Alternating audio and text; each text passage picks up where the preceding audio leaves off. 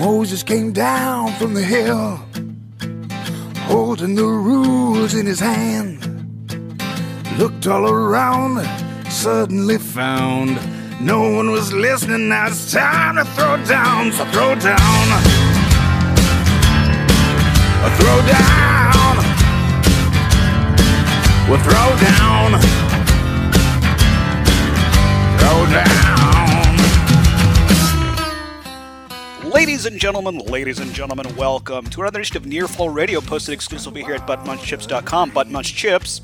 Sit on your butt and munch. My name is Landon Down, and I'm joined, as always, by my co-host, my tag team partner, if you will, Justin Krutsinger. Jay, how are we doing tonight? Oh, yeah. Feeling good. Ready to hit the ground running, or hit the mat, if you will. There you go, if you will. Yetha, daddy. So we are coming to you towards the end of June. The last episode we posted was at the end of March before WrestleMania 34. So some stuff has happened in between the last time myself, Jay, and Matt Weaver, who will not be joining us on this episode, and Will West, also not joining us on this episode, unfortunately. Since we brought you some wrestling content, and some people have probably asked, Jay, where do we go between now and then? I'll be honest, since WrestleMania, I haven't been all that positive on the WWE product. How about you? Yeah, I'm in the same boat, man. And I'll tell you, it really started with WrestleMania, because I think leading up to it in that pre-show that we did, we kind of discussed that, you know, looked at the card and it was jam-packed with star power, but I kind of lamented the fact that the women weren't getting their due, because I really feel like the big storylines, the big excitement is in the women's division right now. And so, you know, yeah, there were some things that we were kind of excited, anxious about seeing, but then we also had Roman Reigns to look forward to again. And you know, I think that's just kind of been like, that's the temperature of the WWE right now, is that they've been pushing kind of a mediocre product on the men's side. They don't have good stories to tell, and there really hasn't been that much to get excited about. There really hasn't, and it's unfortunate, because you talk about our WrestleMania pregame show, and we talked about how top to bottom this card was stacked. I mean, I'd be hard-pressed to think of another time when WWE had a more talented roster than it does right now. But, I mean, I think you nailed it when you said, like, when it comes to the men product, they're putting forth a mediocre product, not compelling storylines. And I do think that part of the problem is, you already mentioned him, Roman Reigns, and the rest of the people in the main event tier, especially on the Raw side, they don't have a title to go after, because we haven't seen Brock Lesnar since the Greatest Royal Rumble event back in April, and when we haven't seen him, we haven't seen a Universal title. So what are the people on Raw in that main event doing? And yeah.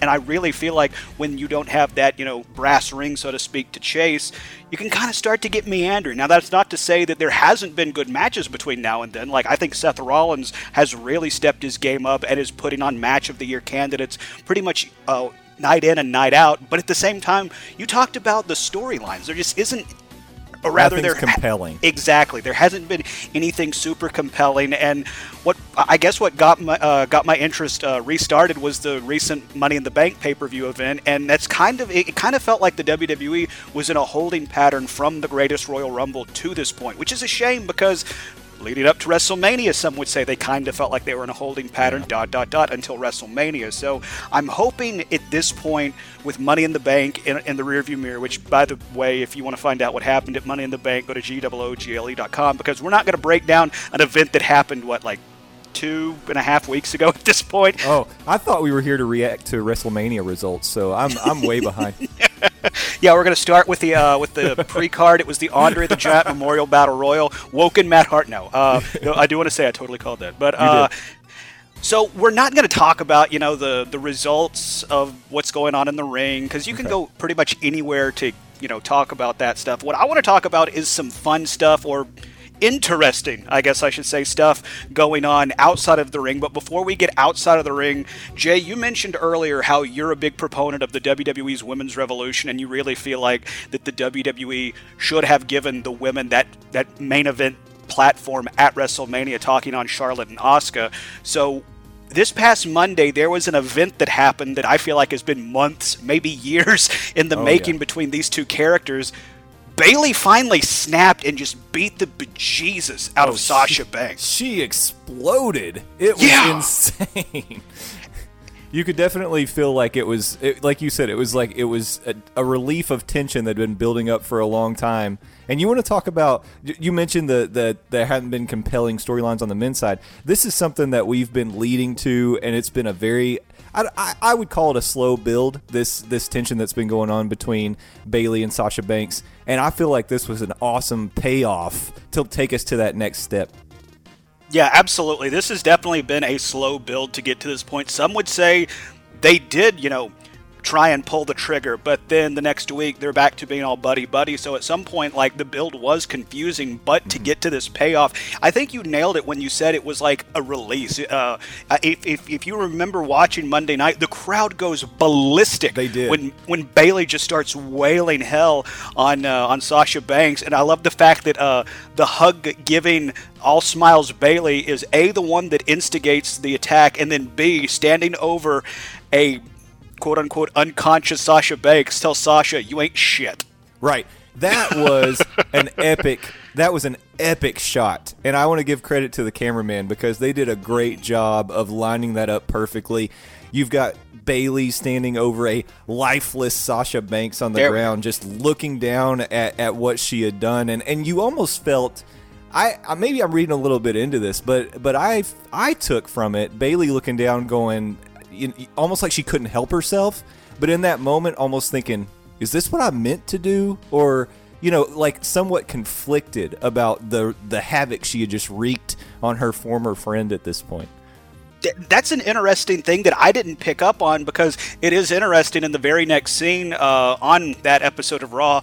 Raw General Manager Kurt Angle tells Bayley that her and Sasha are going to counseling or something, so maybe they can work on Bayley feeling maybe some regret for snapping on the boss. I don't know, and I don't know where this storyline is going to go, but just that one moment right there, it's like, for the longest time, I felt like Bayley has kind of just been there. Like we talked about the WWE Women's Revolution and the WWE 4 Horsewomen, Sasha Banks, Becky Lynch, Charlotte Flair, and Bayley. They were very integral in this, and since coming up to the main roster, especially in the last year and a half ish, Bayley's just kind of been floating around. It really feels like they've taken the piss out of the character of Bayley. So for her to finally have this moment where it's like, okay, this is new. We've been building towards this, and I like this. Like I said, I don't know where it's going, but I liked that one moment. And you being, I guess, the advocate for the women's revolution on this show. Not to say that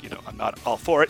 Wow, I just made myself sound really bad. But I wanted to be on the wrong side of history, Landon Down. Yeah, seriously. I believe in the #MeToo movement. What's up? But I just wanted to get your thoughts on that. And it sounds like you're very similar in my line of thinking. It's like, finally. Yeah, and here's the thing. I'm excited because, like I said, this wasn't the end of the story. It's taking us to that next step. And I think if we can take anything from this, what we learn is that it's no good to keep your emotions all pent up inside, because then something like this happens. You end up throwing your friend into steel steps a couple of times.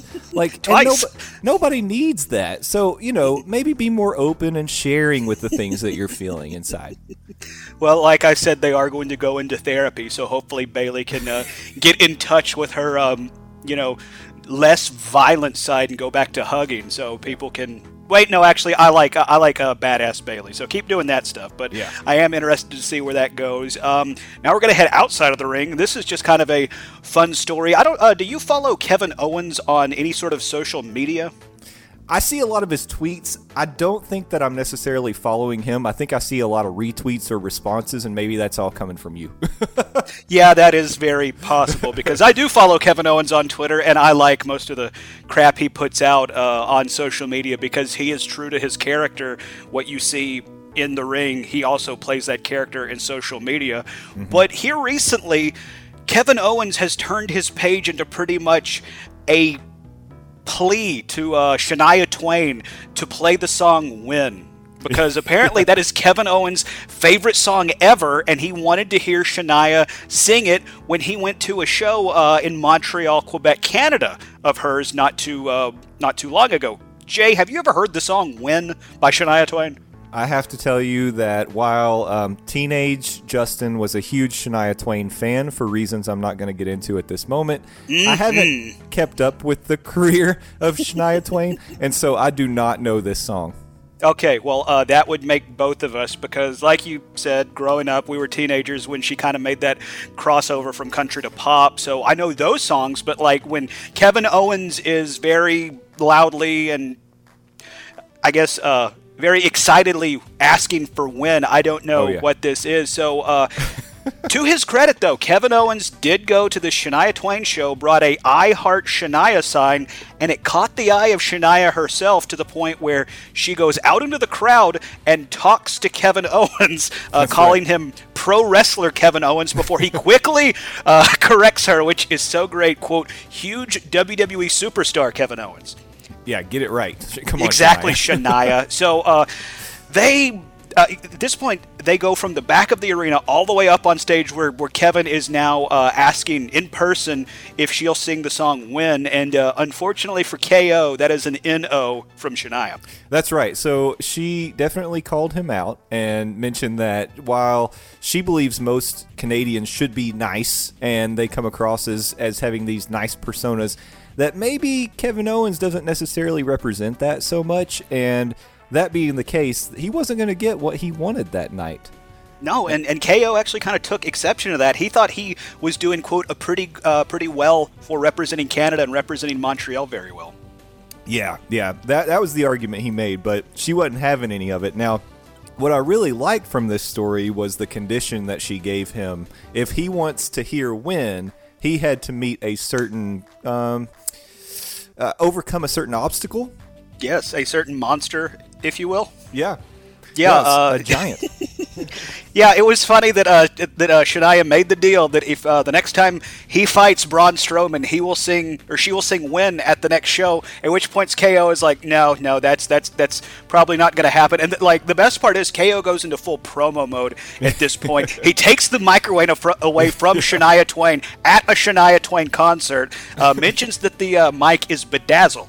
So, I mean, that's pretty sweet. And this is such an amazing Kevin Owens heel line. He screams, and I have more Twitter followers than you. Come on. Yeah, that's pretty classic. Yeah. Yeah. So, unfortunately, KO is not getting his song. At least this time. If you haven't checked out the video for this, it's about 8-ish minutes. A little long, but I do think it is. It's funny. You get to see Kevin Owens heel out in an arena that isn't a WWE arena or a professional wrestling arena. I think that's fun. And plus, at the end, he at least got to take a selfie with her on stage. So, I mean, it wasn't a total loss. Exactly. He came away with something. Mm-hmm. And our final story, and this is kind of a weird story. Jay, have you ever been bitten by a police dog? Landon, I'm proud to say, no, I have not been bitten by a police dog. Okay, well, that is one thing you can say, and Royal Rumble winner Shinsuke Nakamura cannot, because if you've been paying attention, it seems like Shinsuke and U.S. champion Jeff Hardy are going to be entered into a program, so much that at this past week's SmackDown Live taping, they were advertising a U.S. title match between Shinsuke and Jeff Hardy. The night of the show, they announced that Shinsuke Nakamura has been injured and pulled out of that match. It comes out later that at a live event over the weekend on Monday, June 25th, Shinsuke Nakamura was bitten by a Bakersfield Police Department explosive dog. Right. So I have so many questions about this. There are so many to ask. I don't even know where to start. So I'm going to reveal to all of those who maybe aren't listeners to Nerd News Cafe, and if you aren't, you should be. Yeah, Nerd News Cafe. That I'm quite a nerd, and here's how I'm going to do it.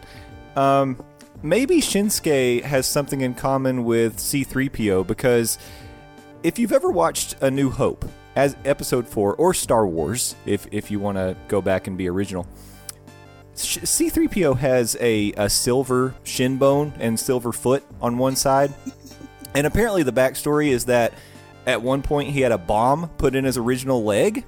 It's a stupid story, but that's the backstory. So my question is, did the same thing happen to Shinsuke? Did he unknowingly have a bomb put into his leg, and the dog was just doing its job? I hadn't thought of that. I mean, I guess that's plausible in this very bizarre situation. But no, the other question I have is, why was he in the room?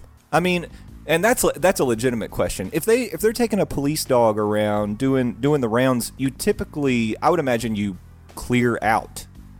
Yeah, like I wouldn't think you had people sitting around, but maybe I'm wrong. I've never been in a situation where an explosive sniffing dog comes around. So that's another question. The other thing is, maybe he didn't know and he just tried to pet the dog? That is a possibility. And you don't pet dogs like that. No. I mean, like, you don't even approach police dogs. You have to ask permission to even approach, because they are trained animals, and you will not like their training if you have to be on the other side of it. That's a very fair question. Or here's my theory. Maybe this dog realized that Shinsuke Nakamura's Kinshasa knee really is a weapon, and he needed to take care of it. There you go. That's true. A possibility. That's a really good point. I didn't even consider, but I think you nailed it right there.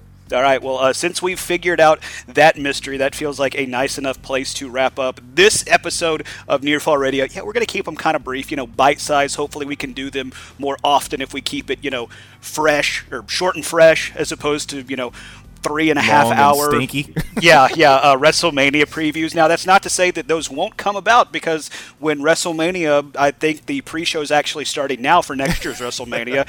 When WrestleMania goes to 900 hours, we're going to have a lot to talk about. So I guess buckle up.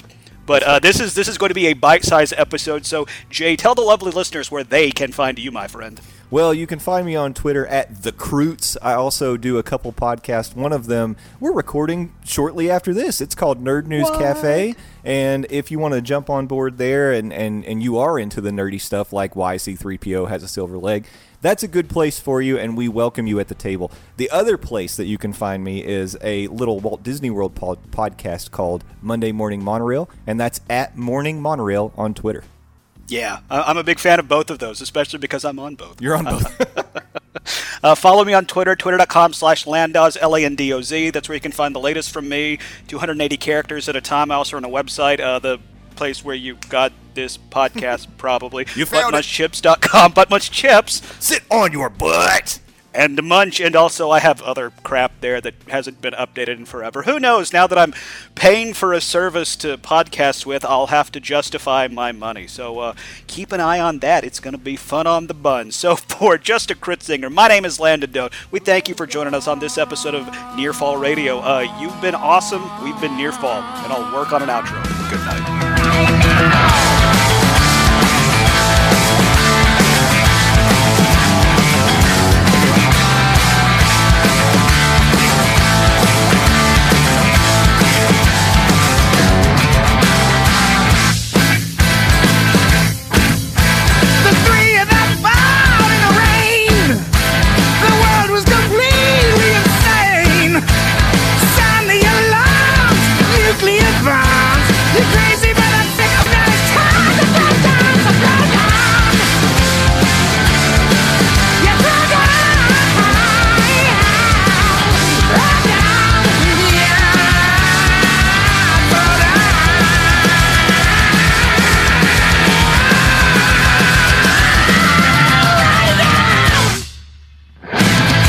The preceding was a ButtMunchChips production. For more episodes and information, please visit ButtMunchChips.com. ButtMunchChips. Sit on your butt and munch.